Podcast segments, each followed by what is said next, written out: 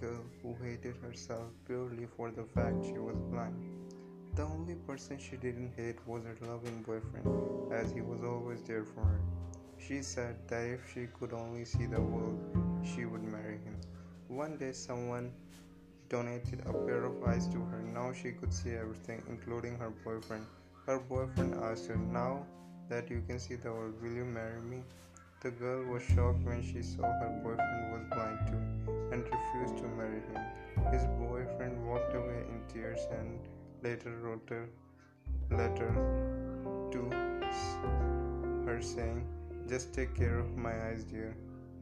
Moral of the story When our circumstances change, so does our mind. Some people might not be able to see the way things were before and might not be able to appreciate them. There are many things to take away from this story, just not just one.